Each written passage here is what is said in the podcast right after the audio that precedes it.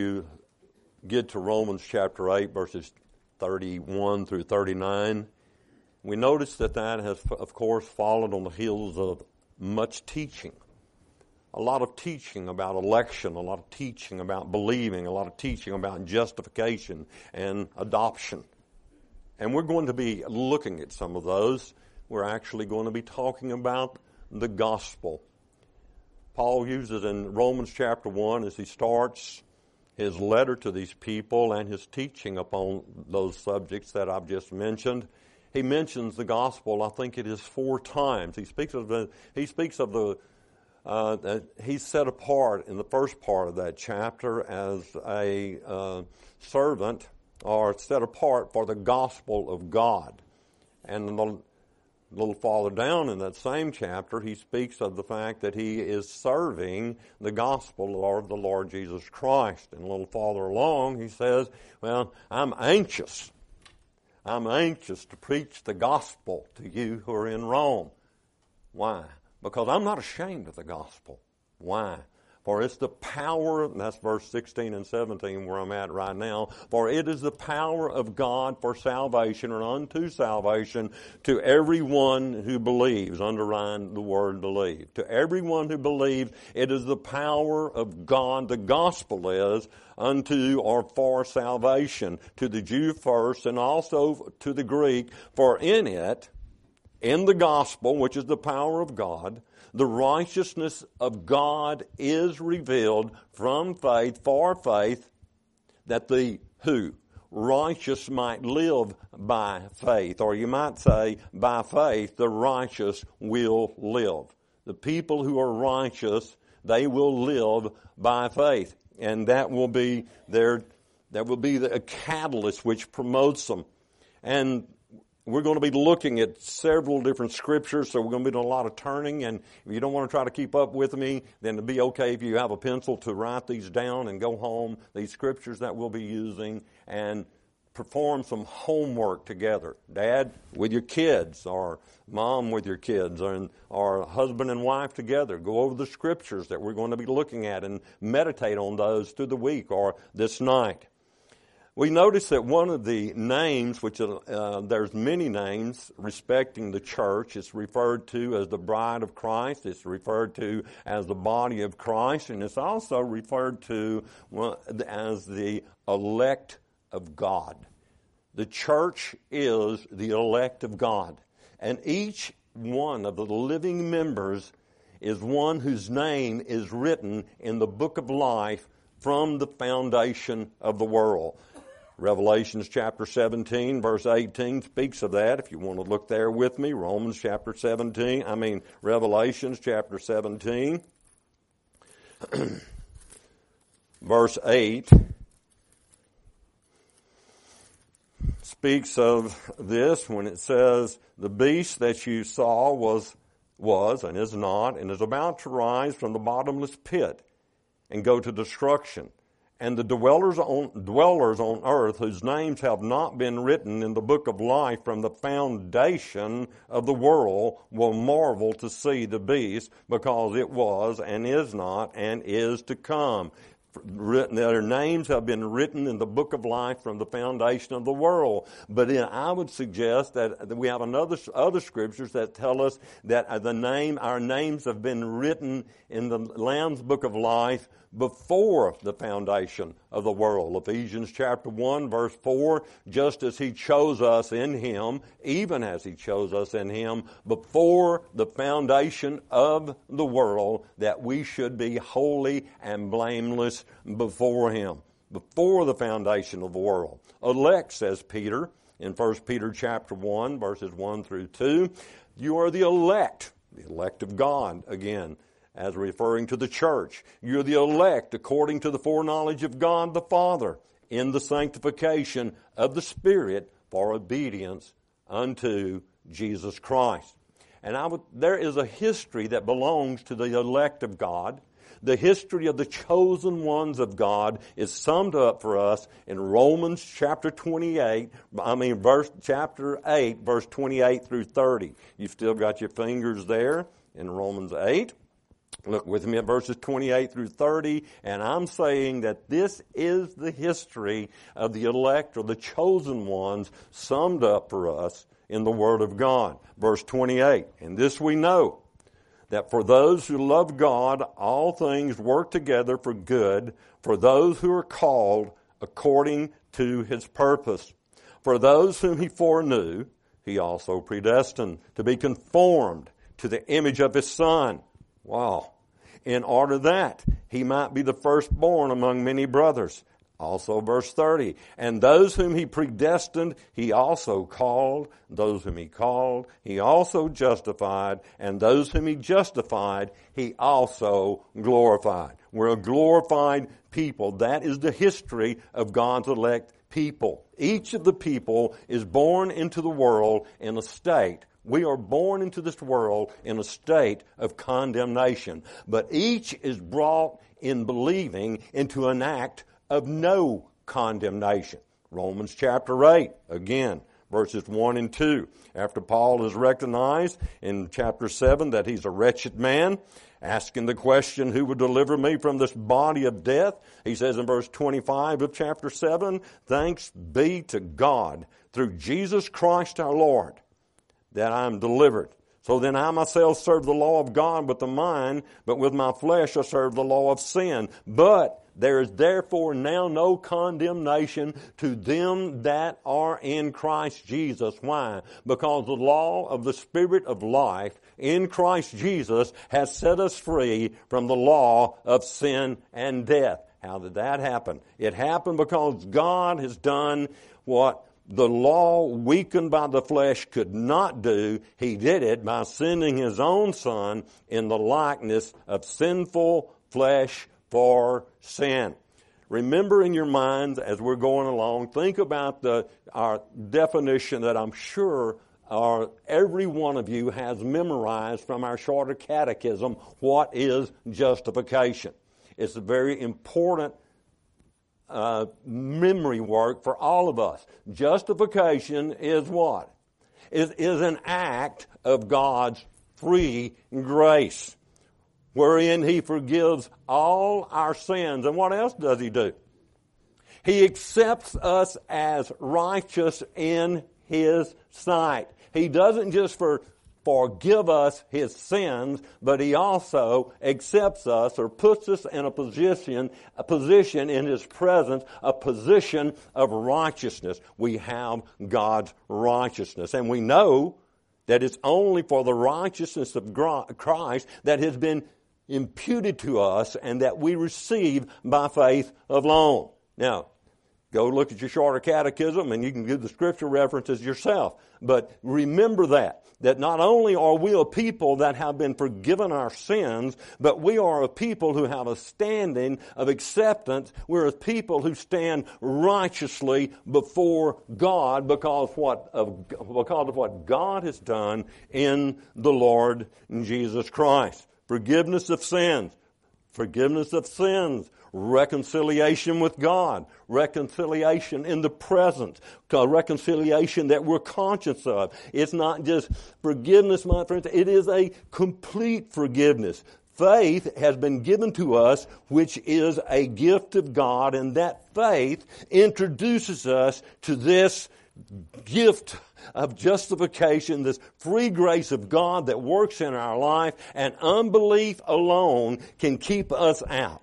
Justification is ours. Justification certain, immediate, and a justification, listen, immutable and unchanging. It does not change. Justification from all that condemns is now our portion.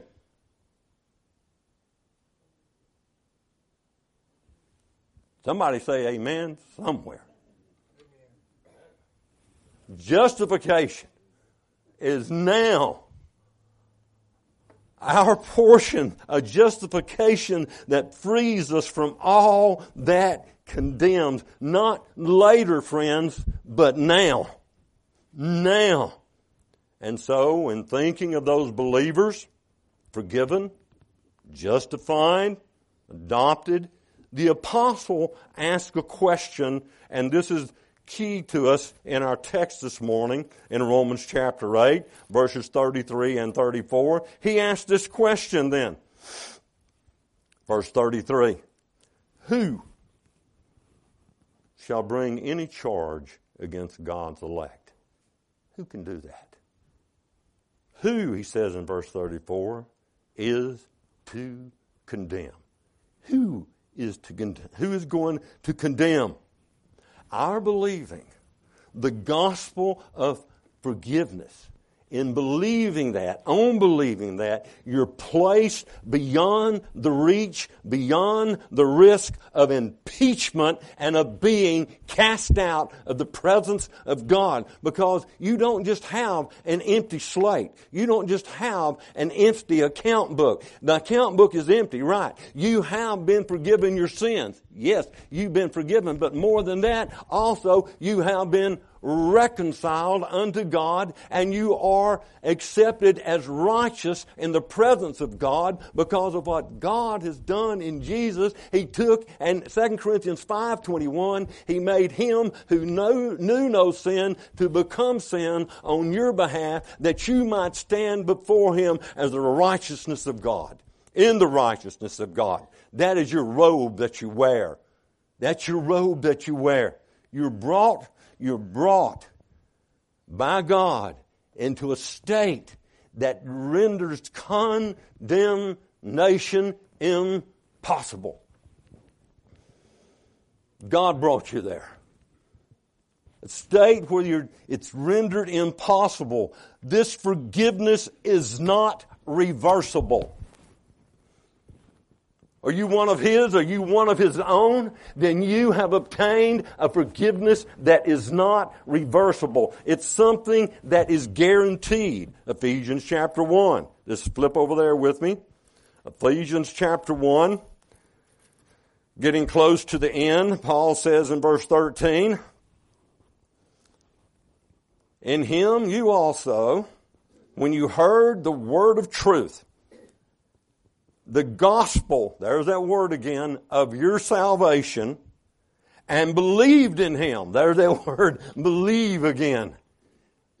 The gospel is the power of God for salvation to everyone who believes. Jew first and also the Greek. Here it is. In him you also, when you heard the word of truth, the gospel of your salvation, and believed in him, what happened? You were sealed with the promised Holy Spirit, who is the guarantee or the down payment, if you will, of your inheritance until we acquire possession of it. What? To the praise of the glory of God. There is the guarantee. And not only that, you've been sealed. Have you ever sealed an envelope, put it in the mailbox, and the authority of the federal postal system is going to keep anybody from breaking that seal? It is not going to be broken until that package or that envelope is in the presence of the one that it was intended to be in the presence of. And you have been sealed by the power of God. You have been sealed with the promised Holy Spirit to go and be brought into the presence of God. And it's guaranteed. Uh, it's also, we see that same thought in 2 Corinthians chapter 1. Look there. 2 Corinthians chapter 1. I think it's verse 22.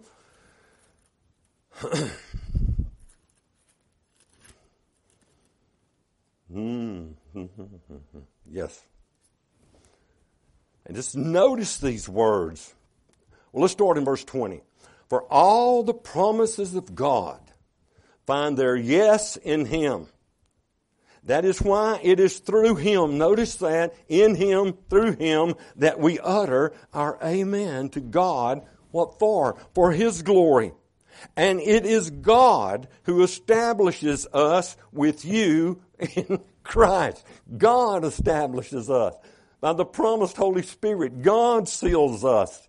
God has established us with you in Christ and has anointed us and who has also put his seal on us and given us His Spirit in our hearts. Here's the word again, as a guarantee.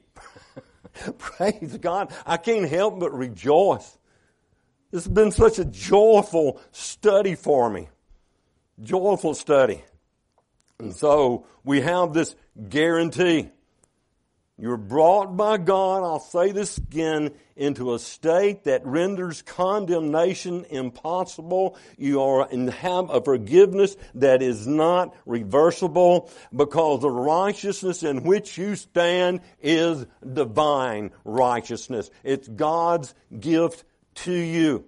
It is Christ's righteousness. Look over again in Ephesians chapter 2. Ephesians chapter 2. We were a people who were dead in our trespasses, according to verse 1. Trespasses and sin. Dead people. We walked in that. We followed the course of this world. We were under the power of the prince of the air, the spirit that now works in the sons of disobedience. We were, drop down a little bit, by nature children of wrath like the rest of mankind. But oh, praise God for these words. But God, being rich in mercy, why? Of the great love with which He loved us, when, even when we were dead in our trespasses, what did He do? He made us alive together with Christ. Know this, that by grace you've been saved and you've been what? You're raised up with Him and you're seated with Him in the heavenly places. You are in Christ. Why? So that in the coming ages He might show the immeasurable riches of His grace and kindness toward us in Christ Jesus. He is lavishing His grace upon us. It says back in Ephesians chapter 1. Lavished His grace upon us. It is a it is a righteousness that we have received and it is divine. First, Second Peter chapter 1 speaks of that also. the Word of God is so full of this, I just had to pick just here and there so that we can, get this and, and prayerfully understand what God is saying to us. Second Peter chapter 1 verse 3 says this, His divine power God's divine power has granted to us all things that pertain to life and godliness through the knowledge of Him who called us to His own glory and excellence, by which He has granted to us His precious and very great promises. He's given us everything that pertains to life and godlessness. Nothing is left out, friends. Nothing is left out.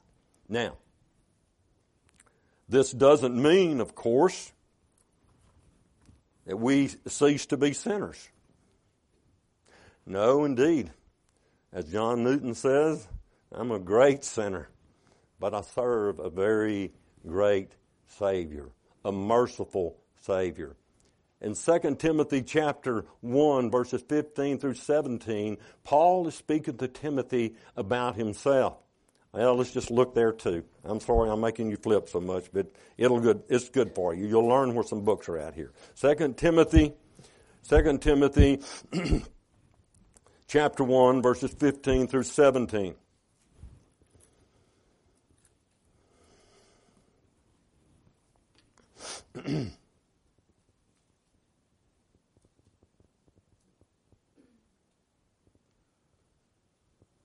Mm. Is it that First Timothy?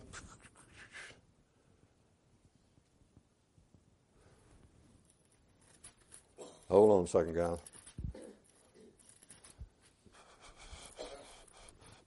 Yes, it is. I'm sorry. First Timothy chapter 1, verses 15 through 17. Paul speaking to Timothy, and he says this the saying is trustworthy and deserving of full acceptance that Christ Jesus came into the world, what for? To save sinners, of whom I am the foremost. But I've received mercy for this reason, that in me, as the foremost, Jesus Christ might display his perfect patience as an example to those who were to believe in him for eternal life. What I want you to see is that Paul says it's, it's not that I was a sinner, I am the chief of sinners. I still am a sinner. He recognized that. He recognized that he had, read Romans chapter 7, struggles in the flesh, things that he had to deal with. I am the chief, the foremost of sinners. That's still going on.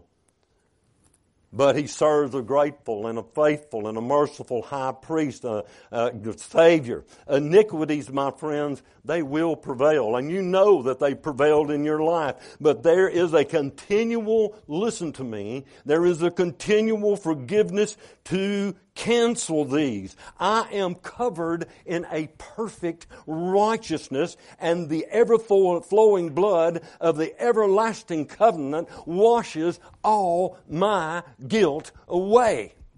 All my guilt away. And as a result of that, my peace with God is not broken.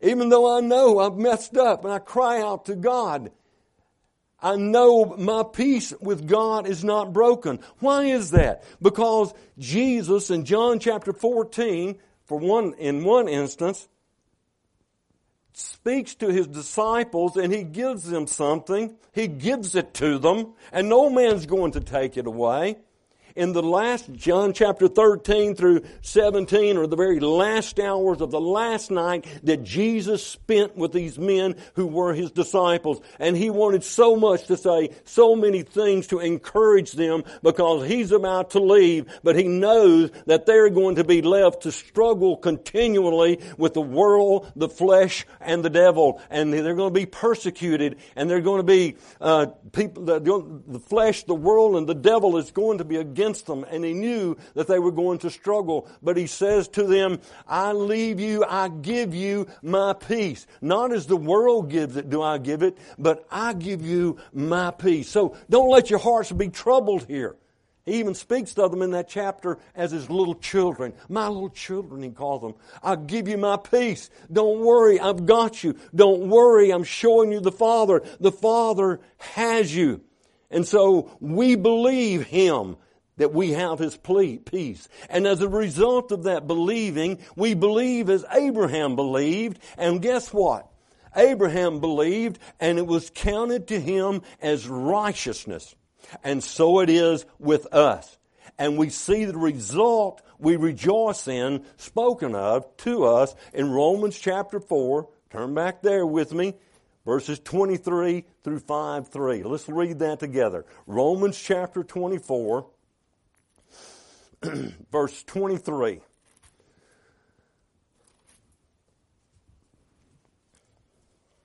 Speaking of Abraham who believed God and it was counted to him for righteousness, Paul is setting forth an example. He believed God, and it was before circumcision that he was counted righteous. Before he was baptized, he was counted righteous. Years before he ever received circumcision. And now Paul says, but the words it was counted to him were not written for his sake alone, but for ours also. It will be counted to us who believe in him, who raised from the dead Jesus our Lord. Why? He was delivered up for our trespasses. He was raised for our justification. And therefore, since we have been justified by faith, what do we have? We have peace with God through our Lord Jesus Christ. Through Him, we have obtained, also obtained access into this grace in which we stand and we rejoice in the hope of the glory of God. We stand in this grace that's been given to us because Jesus died, lifted up for our transgressions. He was raised for our justification, friends, and now we have faith with God. We have an anchor that holds for us within the veil. Hebrews 6. And that is Christ who's entered the veil before us. And you know how this vessel that's outside the veil right now, as we're headed toward the veil, is held? It's held by a cable that's connected to the anchor that holds within our veil, within the veil that's held to solid rock. And that cable is faith, which by the way is a gift of God. He has a hold of us by the gift of faith that He's given unto us, and we are secure in the one in whom we believe, who has a hold of us. It's a gift of God. He's given it to us that we might be held tightly, securely, unmovingly by our anchor, our great high priest who's entered the veil on our behalf. That's wonderful news, wonderful news. We do sin, but we have an advocate with the Father. And so we ask, who can demand the execution of the penalty, our text. Who shall condemn? Who has a right to do it? Who shall bring any charge against God's elect? Well, let me tell you, it's not the angels. The angels are not doing that. The angels looked down when David Lovett was saved, and all the angels in heaven, in heaven rejoiced because a soul was saved.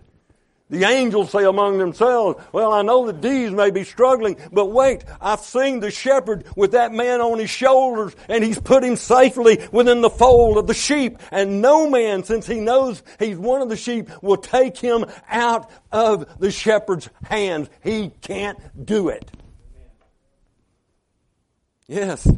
Not the angels. They see this they go, wait, we're ministering spirits. Let us go out. Let us help. We're ministering spirits.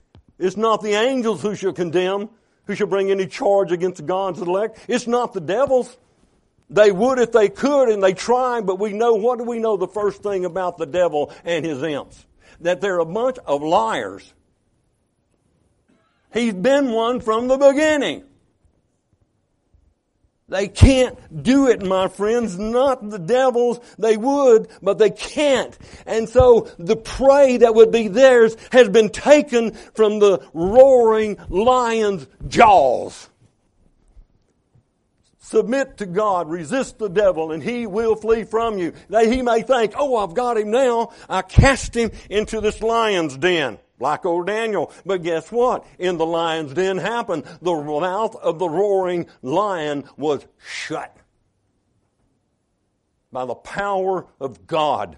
He would, but he can't. He can't. The prey's been taken from the roaring lion. Now, the law, the law might try to condemn, the law might condemn, might have, but why? What's happened with the law? It's been satisfied.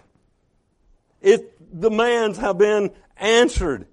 The law has even been exalted as something holy. Why? Because it accomplished its purpose as a tutor and as a schoolmaster and as a guardian that leads us to whom? Christ. It leads us to Him. Galatians chapter 3. Galatians chapter 3. Look there with me at verses 19 through 24. Why then the law? Well, it was added because of transgressions. Until the offspring should come to whom the promise has been made.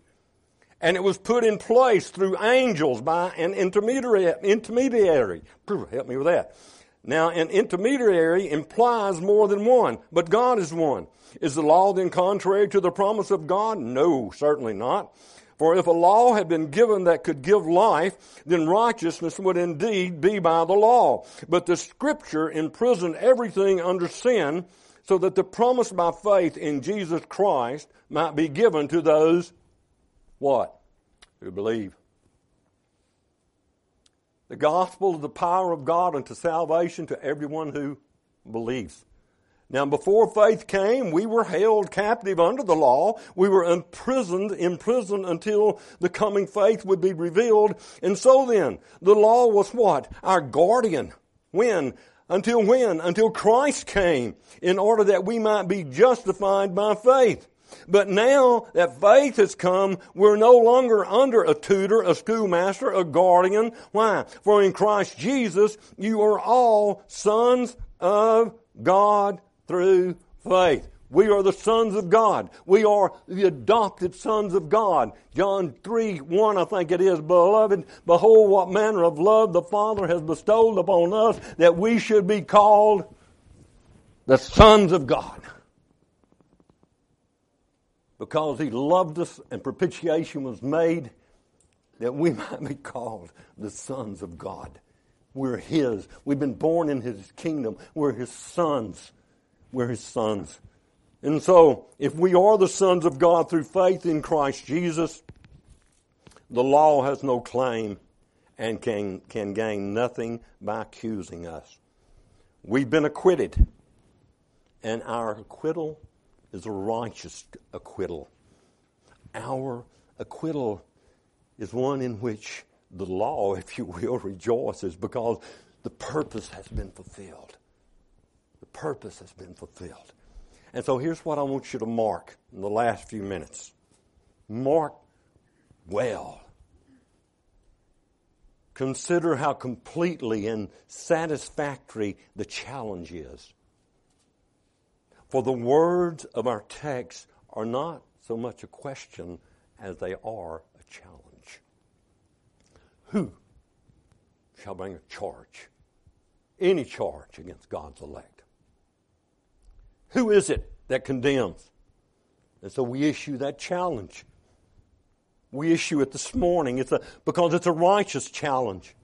This is a challenge that's not come from someone who, through his might and through his religiosity, thinks to baffle right and triumph over the law, and thus has become, in just being a religious man, a mechanical man, as something that Jesus called a whitewashed tomb and full of dead men's bones. That's not where this challenge is coming from, no at all. No, it's from someone who sees all righteousness fulfilled in Christ by the very sentence that acquits him. He's one who looks and he sees Jesus taking his place, dying for his sins. He looks at the cross and he beholds Christ. And he's like the thief on the cross who hadn't known anything, but suddenly he turns to Jesus after having cussed him and lived a life of prodigality and debauchery and said, Lord, remember me when you come into your kingdom. And Jesus says, Today you will be with me in paradise.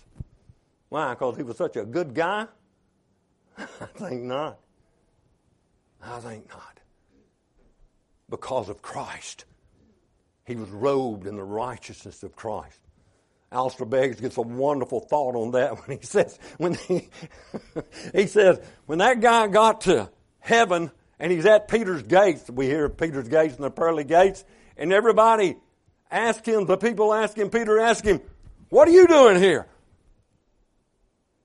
He says, I don't know. All I can tell you is that the guy on the center cross said he'd meet me here today. That's what I'm doing here. The guy on the center cross said he'd meet me here today. And somehow or other, here I am. wow. Thank you, Lord. Thank you, Lord. Thank you, Lord. Mark it well. This challenge is from one who sees all righteousness fulfilled, righteousness fulfilled by the very sentence that acquits him. He sees that he's unable to contribute anything toward his own acquittal. No, it's not that I believe by the grace of God and do works and I'm justified. Nope. I believe by the grace of God. I'm justified and I do works. That's the way that works. Right there. And it's not works righteousness that way. It's just a it's just a fruit of who I am and what I am in Christ and what Christ is doing in me. That's it. That's all it is. It's, you can't help but bear this fruit. You can't do it. Somebody asked me just yesterday, why do you? I said, I don't know. I just got to. I've just got to preach. I've just got to tell somebody about Jesus. Wherever I go. Wyoming, Montana, Colorado, it's going to happen. Praise God for it. Anyhow, this man is seen who issues this challenge. He has seen God's righteousness and his righteous way of justifying the unrighteous, and so he has found deliverance. We've got to go back to Romans 3 again for me to give some substance of that. Romans chapter 3 again. I know an amazing statement is made there. And someone told me, and I don't, and I think it was Bill who told me this, that we're about to quote a verse that was Augustine's favorite verse in the scripture. And it's a good one because the Holy Spirit, through Paul, quotes it. Go there and look. When I'm saying He's seen God's righteous way of justifying the unrighteous, and so he's found deliverance from condemnation. He sees that no one comes unto the Father but by the Son, and no one can come unto the Son unless the Father draws him. John 6 44. But look here. Chapter 3. Where do I start? Lord, help me. Let's just understand that God I've got a note up in the top of my Bible, is the just justifier who justifies the ungodly through faith. Justifies the ungodly through faith. Listen to this. Verse 24, chapter 3, Romans. And are justified by his grace as a gift through the redemption that is in Christ Jesus, whom God put forward as a propitiation by his blood to be received by faith.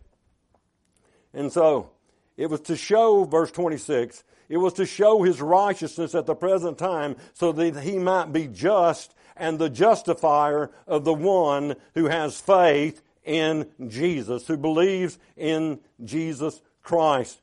And then he asked a question in verse 31. Do we then overthrow the law by this faith? And he says, by no means. On the contrary, we uphold the law. What then shall we say was gained by Abraham, our forefather? Chapter 4, verse 1, according to the flesh. For if Abraham was justified by works, he has something to boast about, but not before God. For what does the scripture say? Abraham believed God, and it was counted to him.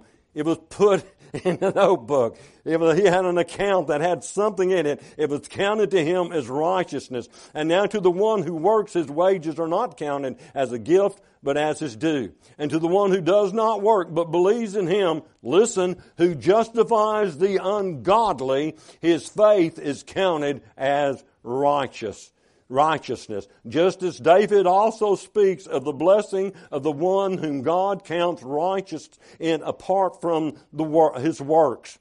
He says, verse 7, Blessed are those whose lawless deeds are forgiven and whose sins are covered. Blessed is the man against whom the Lord will not count his sin. How very thankful I am for that. How very thankful I am for that. He sees that the only way of salvation is God's way of salvation, God's way of righteousness. It's a challenge that every righteous being responds to. It's a challenge that is so righteous that your own conscience, when awakened and enlightened by the Holy Spirit at the most enlightened moment, will rest satisfied and unalarmed. Why? Because Christ has given you rest. I see that I am not that man that is poor in spirit. I see that I am not that man who's so meek that I'll inherit the earth. I see that I'm not, not be that man that's merciful. I see that I'm not that man who does hunger and thirst after righteousness. Or I see that I'm not that man who's a peacemaker, that's not pure in heart. I see that I'm not, and I hate that I'm not. But I praise God that I, He's made me to want to be that man, and my security is not in that I am that man, but who I am in Christ Jesus, who is making me that man through the process of sanctification.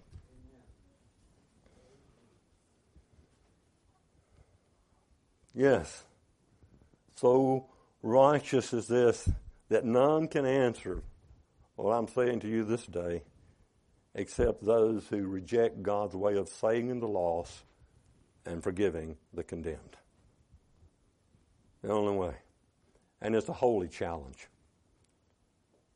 Who shall bring any charge against God's elect? That's a holy, that's from a man who is like this. He's, it's not from someone who's seeking to sin that grace may abound the more. No, I don't want to sin. I hate sin. It's, I, I'm not just saying, okay, I've got liberty to do this and I've got liberty to do that and I'm still okay. No, my whole life has changed. I'm dead to sin. I've died to sin. I've been crucified with Christ. It's no longer I that live, but Christ that lives in me now. And the life that I now live, I live by faith in the Son of God who loved me and gave himself up for me. I want to live worthy of my Master because I love him.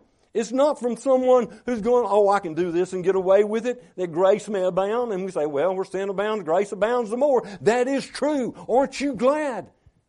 But the sinner, we, the people who are blessed, see more than the fact that they are sinners and that sin is bad and that they don't deserve, but they also see, the blessed man sees who they are in Christ. That even though that is true of them, there's another truth that exists because of who they are in Christ. It's a holy challenge. It's not from someone I'm describing, but it's from someone, if you will, Paul, who was very much a whitewashed tomb full of dead men's bones. And there wasn't a more religious guy in Jerusalem. He was so religious, the Pharisees were probably glad to get rid of him. You go down there and take care of this sect.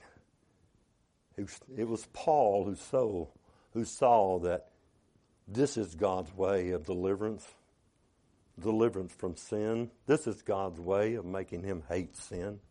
God's way of forgiveness. God's way of forgiveness brings out all the heinous loathsomeness of sin. And it shows it to be the enemy of God and the sinner. Sin is your enemy, friend.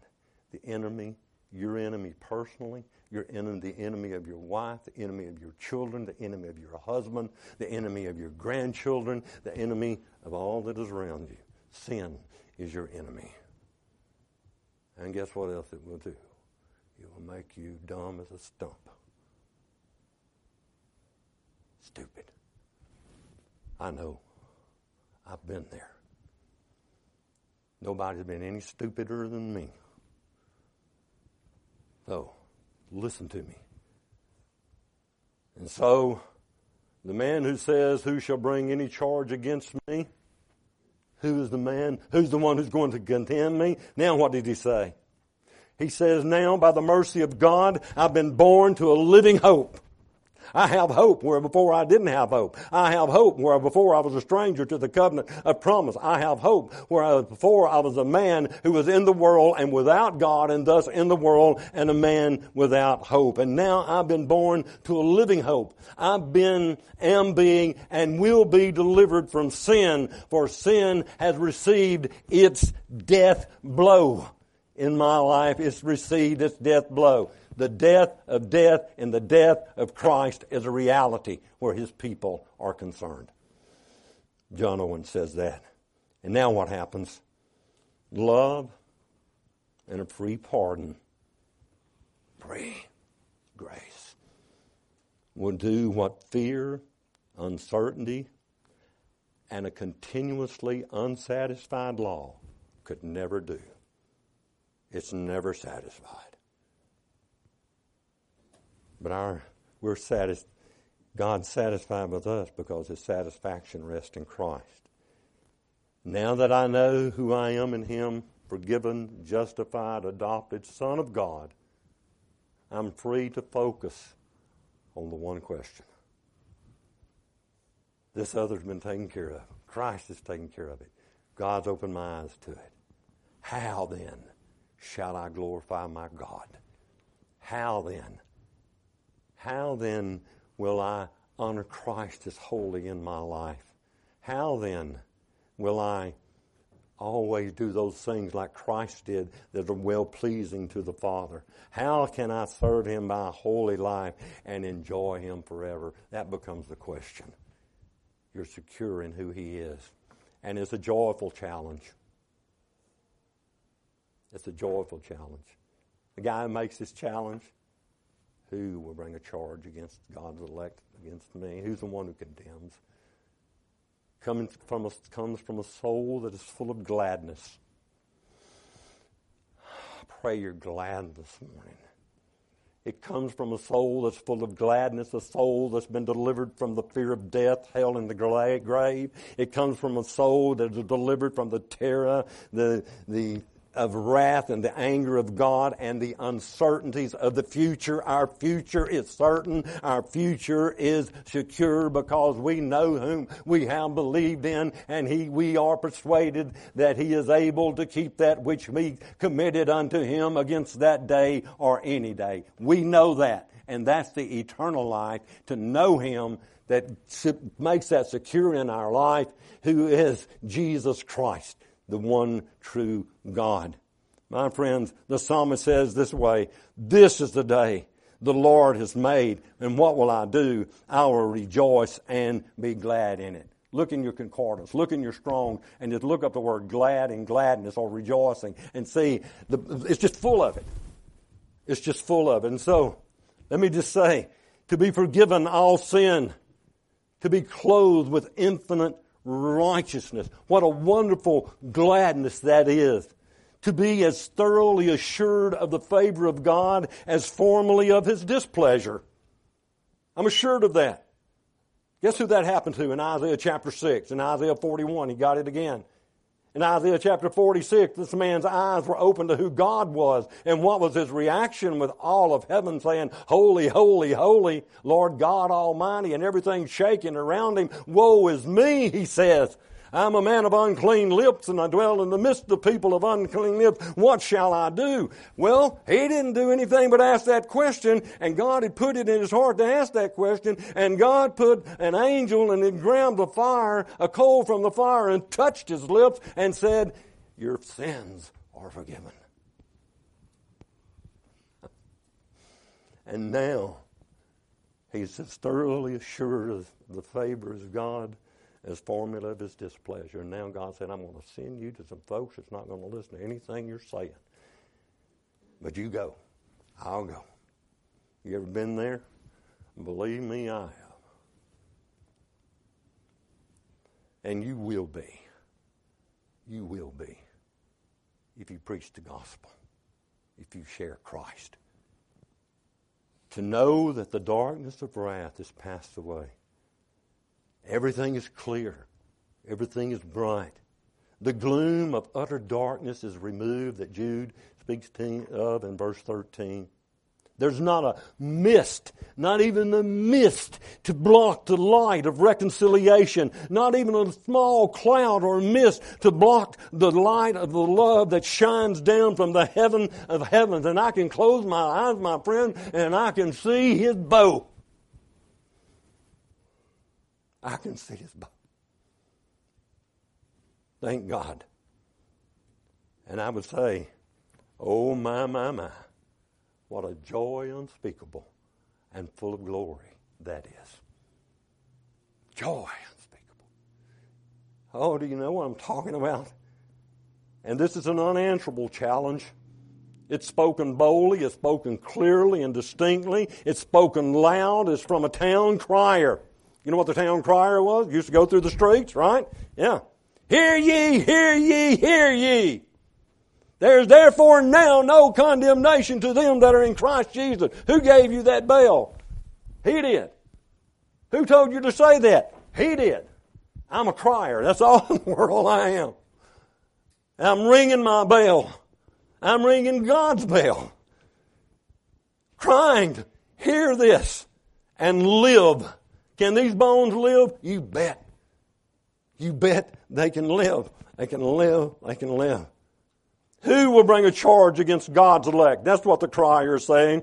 But no one can take it up. Heaven's quiet. Hell is quiet. This is the Holy Spirit through Paul's challenge Who will answer the Holy Spirit? Who shall condemn? Who shall lay anything to our charge? Who would dare do that? It's an unanswerable then. It's unanswerable even now as it was then. Because I would say to you that from the first moment you believed, you were entitled to take this challenge up. From the first moment you believed. And it shall be still unanswerable when you go to the grave. When you're in the caverns of the tomb, that tomb will echo with the sound. I'm more than a conqueror through Christ Jesus who strengthens me. Shall death separate me from this love? Who will bring a charge against me, the elect of God? Who shall condemn? 1 Corinthians 15, 54 through 57. Go home and read it for your homework.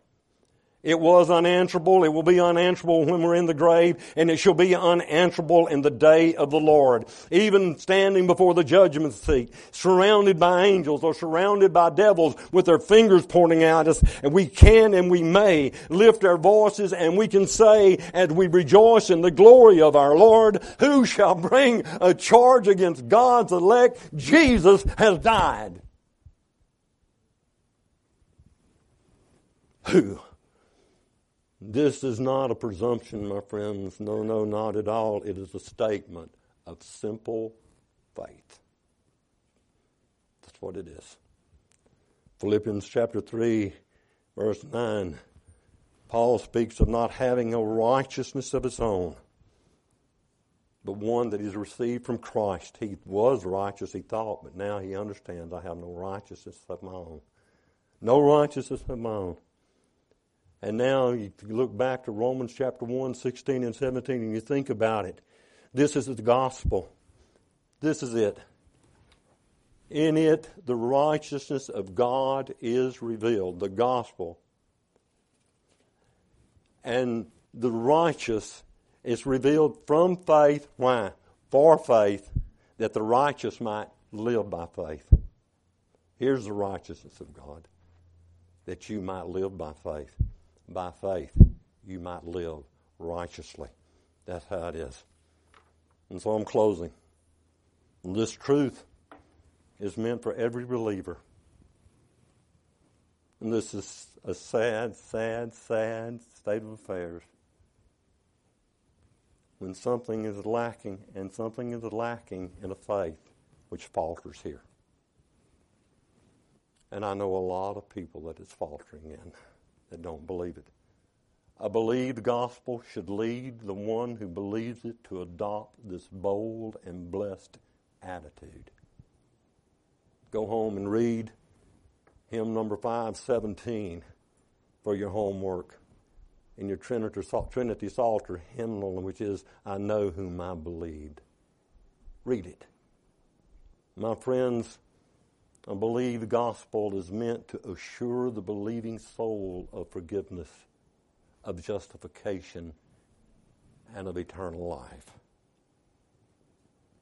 Yes, it is.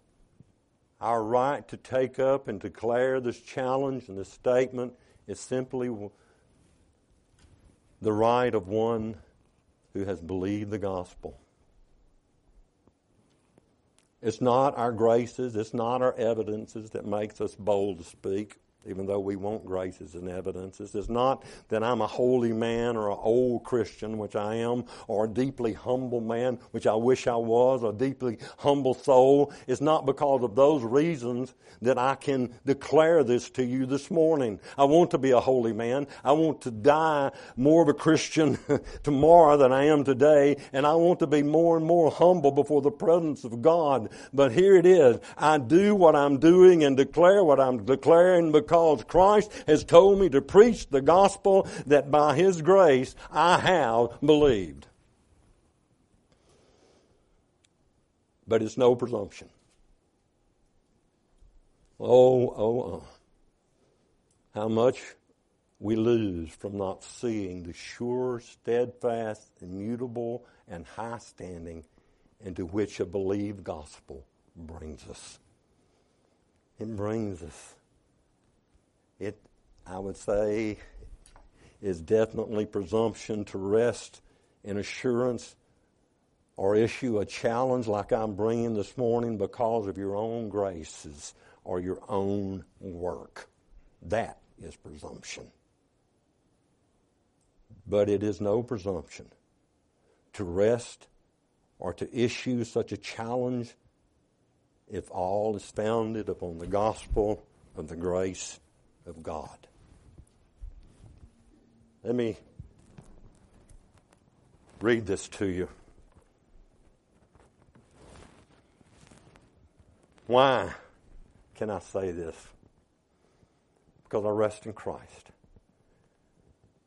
277 in your Trinity Psalter hymnal, before the throne of God above, I have a strong and perfect plea, a great high priest whose name is love, who ever lives and pleads for me. My name is graven on his hands. My name is written on his heart. And I know that while in heaven he stands, no tongue can bid me thence depart. No tongue can bid me thence depart. And when Satan tempts me to despair and tells me of the guilt within, upward I look and I see him there, who made an end to all my sin because a sinless Savior died, my sinful soul is counted free. For God the just is satisfied to look on Him. And pardon me, behold Him there, the risen Lamb, my perfect, spotless righteousness. Behold Him there, the risen Lamb, my perfect, spotless righteousness. the great unchangeable I am the King of glory and of grace. One with himself I cannot die. my soul is purchased by his blood. My life is hid with Christ on high, with Christ my Savior and my God. My life is hid with Christ.